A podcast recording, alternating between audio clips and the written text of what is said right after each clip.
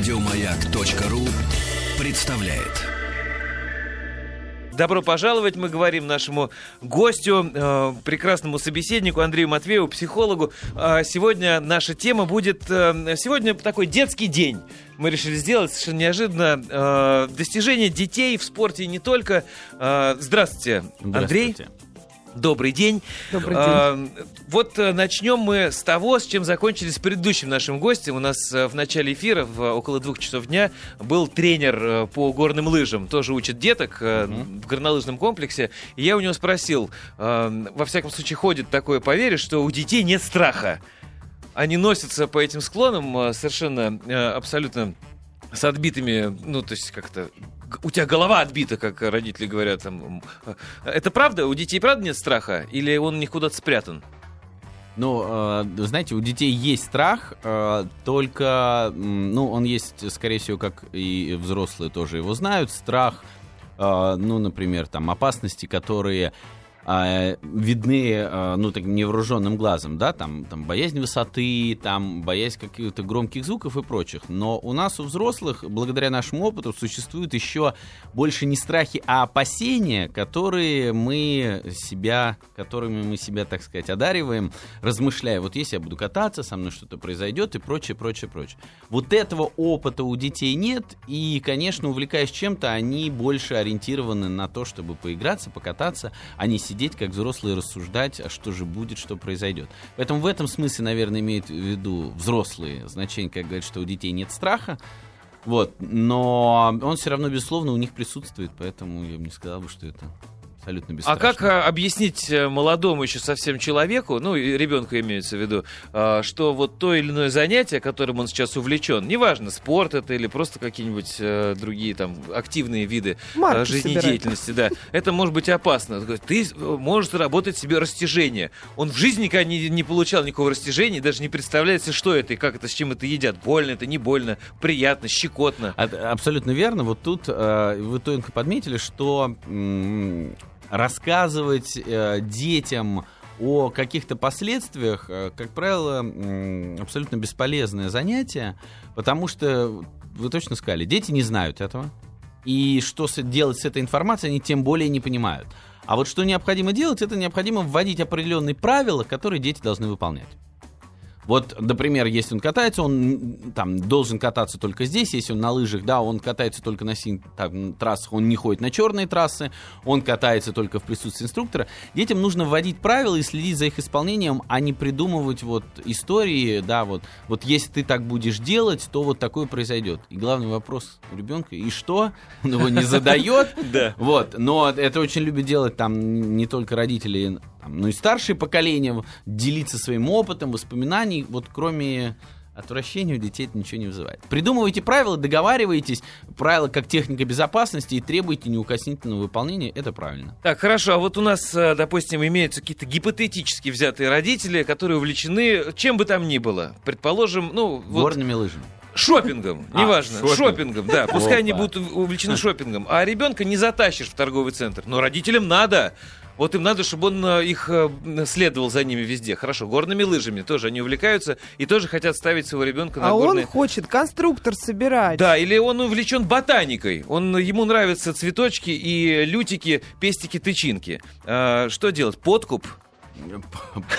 Подкуп? Э, уго- уговоры? Я не знаю. PlayStation? Что? Как, как можно в этом отношении? Но э, смотри, давайте тогда тут разделим. У нас э, может быть два варианта. Первый, что ребенок не занимается тем, чем хотят, чтобы он занимался родители. И, то есть он не занимается. Или ребенок занимается не тем, чем хотят заниматься. Это немного, два абсолютно разных момента, и тут нужно использовать разные стратегии. Э, Давайте начнем, выбирайте любую. Э, стратегия номер один, пожалуйста. Да, стратегия номер один. Когда ребенок занимается не тем, что хотят родители. Вот а, тогда, а, ну, здесь а, первый вариант, который м, родители должны сделать, это первый этап, они должны друг с другом обсудить, то есть насколько вредно то, что действительно делает ребенок, и э, стоит ли ему в этом мешать? Э, я могу сказать, что, в принципе, мешать э, это очень хорошее занятие родителей. Они должны мешать ребенку заниматься тем, чем он мешает. В каком смысле? Чтобы отличить э, увлечение, каприз и блажь ребенка от действительно того занятия, которое ему нравится. Потому что если не, э, не оказывать каких-то сопротивлений на пути ребенка, то вы знаете, ну, занятие может быть э, и развиваться до того момента, пока там не появятся первые сложности. Потом он возьмет и забросит все. Поэтому поддаваться, сейчас я скажу, поддаваться на какое-то сиюминутное желание ребенка э, ни в коем случае нельзя. Есть некоторые родители, которые, к сожалению, э, такому способу э, ну, потворствуют. То есть, как только ребенок что-то захотел, посмотрел, вот, не знаю, сейчас идут чемпионат, там, не знаю, по биатлону. Он, он только посмотрел биатлон, с утра просыпается, у него лыжи. Мама, хочу. Да, не, ладно, он даже не то, что мама хочу. Он просыпается, у него с утра лыжи, винтовка, он уже записан на курсы, у него форма и прочее. И вот этот а, инструмент на самом деле действует наоборот, он губит мотивацию ребенка. То есть, если вам все давать, и никаких достижений вы для этого не делаете, то на самом деле через какое-то время как таковой смысл теряется. То есть надо поуговаривать родителей какое-то время. Да, абсолютно верно. То есть и родители должны, ну, как бы давать что-то ребенку в зависимости от тех достижений, как мы сегодня о них говорим, которые он дает. То есть и, как правило, учиться чему-то, начинать что-то делать, ну, можно с абсолютно простых, э, каких-то недорогих вещей. И не надо связывать сразу себя какими-то большими кредитами, чтобы там взять ребенка, купить полную амуницию, например, там, хоккейную защиту. Нет. Поэтому начинайте с того, если ребенок, э, допустим, как мы уже говорим, если он делает то, что вы, может, не хотите, надо сначала, ну, так, проверить его мотивацию, будет ли он этим заниматься. Если он не отказывается от этого занятия, то вы начинаете каким-то образом подкреплять. Ну, там, играл такого клюшкой, купили клюшку получше. Если он, например, готов пойти в секцию, и вот тут достижение, поставить какую-то цель, и он ее добьется, тогда я ему куплю коньки Бауэр, как вы, например, говорите. Это не реклама фирмы Бауэр. Я никогда такого не говорил. Но тем не менее, Андрей, вот у меня, я можно свой пример из жизни приведу. Вот вы как раз говорили, выну из, э, контекста вашей э, речи э, утверждение, что родители должны обязательно контролировать то, чем занимается ребенок. Ну, вернее, как бы смотреть, чтобы... Ну, быть в курсе, хотя Не вильнул, да, вправо или влево. У меня родители железнодорожники все, потомственные железнодорожники. Э, дедушка на железнодороге, мама, папа. Э, все, Что связаны, все связаны с металлическими магистралями. А я в детстве еще начитался книг и увлекся, и увлекся биологией. Ой. Зоологии, вернее. А если быть еще, точнее, орнитологии, птицами. Да. Вот. И я э, изучил все это, пошел, сам э, поступил в кружок юных биологов зоопарка. А, вот, э, на начал ездить. ездили. Обязательно, конечно. Начал э, изучать вопрос. В итоге доизучался до того, что мне прочили. Э, дедушка занимал очень крупный пост э, в структуре РЖД. Вот. И мне, естественно, был уготован э, московский, Место. московский институт инженеров транспорта. МИД. Вот, да, пожалуйста. Внук, заходи, учись. Я сказал, ребята, спокойно, у меня биолого-химический факультет Московского педагогического университета. Я поступил туда без экзаменов. Инсульт? Конечно, скандал дома. Вот, и все, я пошел по другой стезе, вообще вышел из э, вот как этой говорил потомственной... бы ваша семья, по другой ветке. По друг... Абсолютно, да. Стрелка перевелась, Стрелки. короче, да, и я пошел по другому пути. А, вот как в этой ситуации быть, когда ребенок все-таки сам настойчиво выбирает свой путь? Но, а, естественно, если, вот очень точно сказали, если ребенок настойчиво выбирает свой путь, а в вашем э, случае, в вашем примере есть такие доказательства, вы сами изучали, вы выбирали, сами ходили себя записывали, то тут единственный способ, э, который могут делать родители, это поддерживать. Да? Э, но это делать иногда очень сложно, потому что ты являешься, ну, как бы ты хочешь, чтобы ребенок был продолжателем, и ты хочешь за ребенка, и они уже видели вас вот этой шильдиком, наверное. Конечно, там, в ромбике, да. да Одет, в ромбике. Одетым в ромбик. Да. Одетым в ромбик. Вот, поэтому, ну, тут э, это, знаете, собственно говоря, проблема родителей. Если родители вас как-то не... Э, не воодушевили, не привили любовь к этому занятию с детства, то, ну, собственно говоря, в каком-то определенном возрасте, это, как правило, уже подростковый возраст, тут Ну, нет, значит нет. Надеяться на то, что вы там каким-то образом вдруг полюбите, вот сейчас вы вдруг поймете под шум поезда, что все-таки РЖД. А вы знаете, Андрей, я вот вам так скажу, сейчас уже по прошествии какого-то энного количества Начинаешь лет, жалеть? после того, я жалею, я действительно жалею, Отлично. что а, и, Не конечно, я понимаю, родители. И приходишь я- такой, мама, ну почему Да. ты не настояла? Мама всем такая, тем, ты всем нормальный? тем, всем тем детям, которые сейчас слушают наш эфир, если они что-то понимают, хоть слово в нашей беседе, а уж тем более родителям, которые сейчас настроены на волну маяка, я так скажу, если ребенок э, идет не по вашим стопам, Делайте все, что, чтобы вернуть его в семью, понимаете, да? Потому что я сейчас, конечно, конечно, судьба сложилась бы иначе, если бы я выбрал э, РЖД, ну, вот, э, имеется в виду железную дорогу в качестве своей профессии. Вот, ну, наверное, Но, смотрите, тут- родители были правы. Да, но тут э, можно как сказать? Ну, во-первых, дать такой совет, что не обязательно отказываться, можно же ведь найти ребенку применение его интересам, может быть, в той области, в которой он, там, не знаю, находится. Если мы сейчас не просто как, вот, знаете, будем сопротивляться, а попробуем придумать, может быть, и можно было... Отвергая, предлагаю. Да, нет, можно придумать было какой-то вариант, чтобы совместить одно и другое. Или можно там договориться с ребенком, что, допустим, он там получает какое-то, допустим, образование, или он там потом получает второе образование, да, и там, а потом будет выбирать. То есть тут задача не, не в том, чтобы задавить, а в том, чтобы, может быть, помочь ребенку определиться или выбрать какой-то вариант, который будет устраивать всех. Поэтому я думаю, что родители точно не должны сдаваться, но они должны использовать честные способы, чтобы влюбить ребенка в свою профессию. Мягко так, да. Да. Вернуть его на, на рельсы, уж извините, Да, да, будем использовать эту терминологию. Вот. И в продолжение дальше я хочу сказать, э, например, то есть, если мы говорим, что ребенок занимается не тем, чем вам нравится, то ваша задача замотивировать его, воодушевить, показать какие-то другие примеры, э, как можно то же самое найти. Может быть, вы возглавили бы какую-то биостанцию, которая есть при РЖД, кто знает. Ну, там Опять же. структура большая. Вот. А в другой момент, как иногда и в моей практике очень часто я встречаюсь с запросами родителей, когда ребенок вообще ничего не хочет.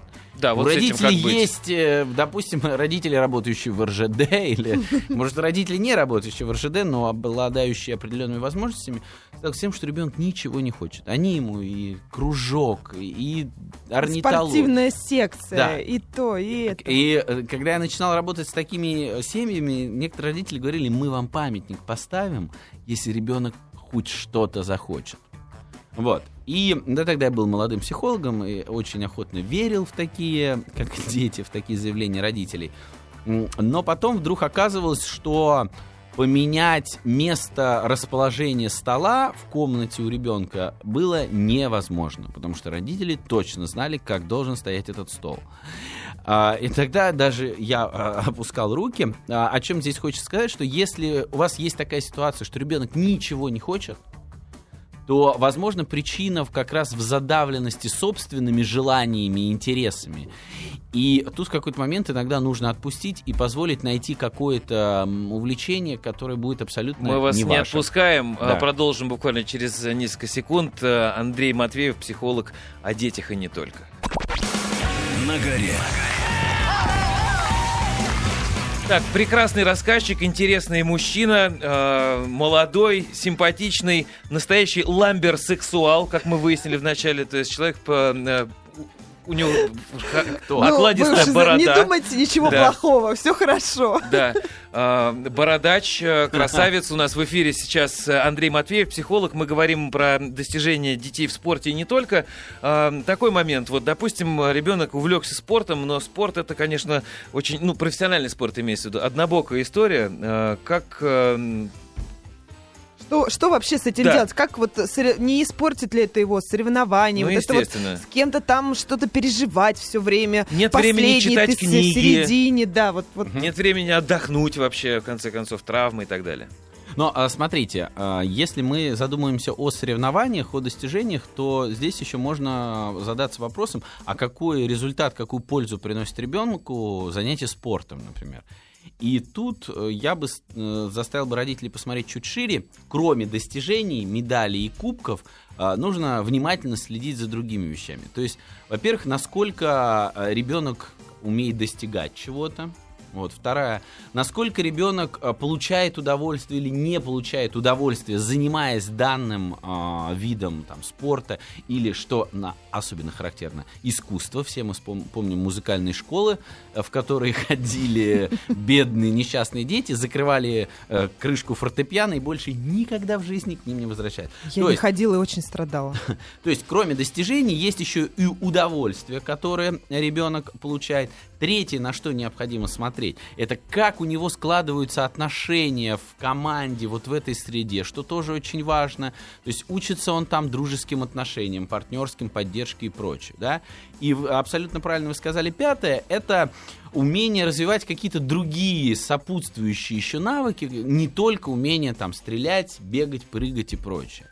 И тогда уже уменьшается такая привязка к конкретно вот этим достижениям, потому что в каком-то определенном возрасте тренер может говорить родителям. Ну вот там э, я верю в то, что да, если ребенок до какого-то возраста не показывает результатов в фигурном катании или в художественной гимнастике, Наверное, это не его. да, навер- наверное, он может остаться в, в спорте, ну в каком-то Заниматься для себя, да. Да, но профессиональным он не станет. И вот здесь, чтобы не оказаться у разбитого корыта, когда ребенок вот столько времени отдал, то если уже накоплено что-то еще, необходимо, да, ребенка легко можно будет переключить. Поэтому, например, Вот из этого багажа имеется в виду, да? Выбрать что-то. Во-первых, он, если он освоил что-то еще, его обязательно нужно поддерживать в других навыках, там, в чтении, в развитии культуры, в других.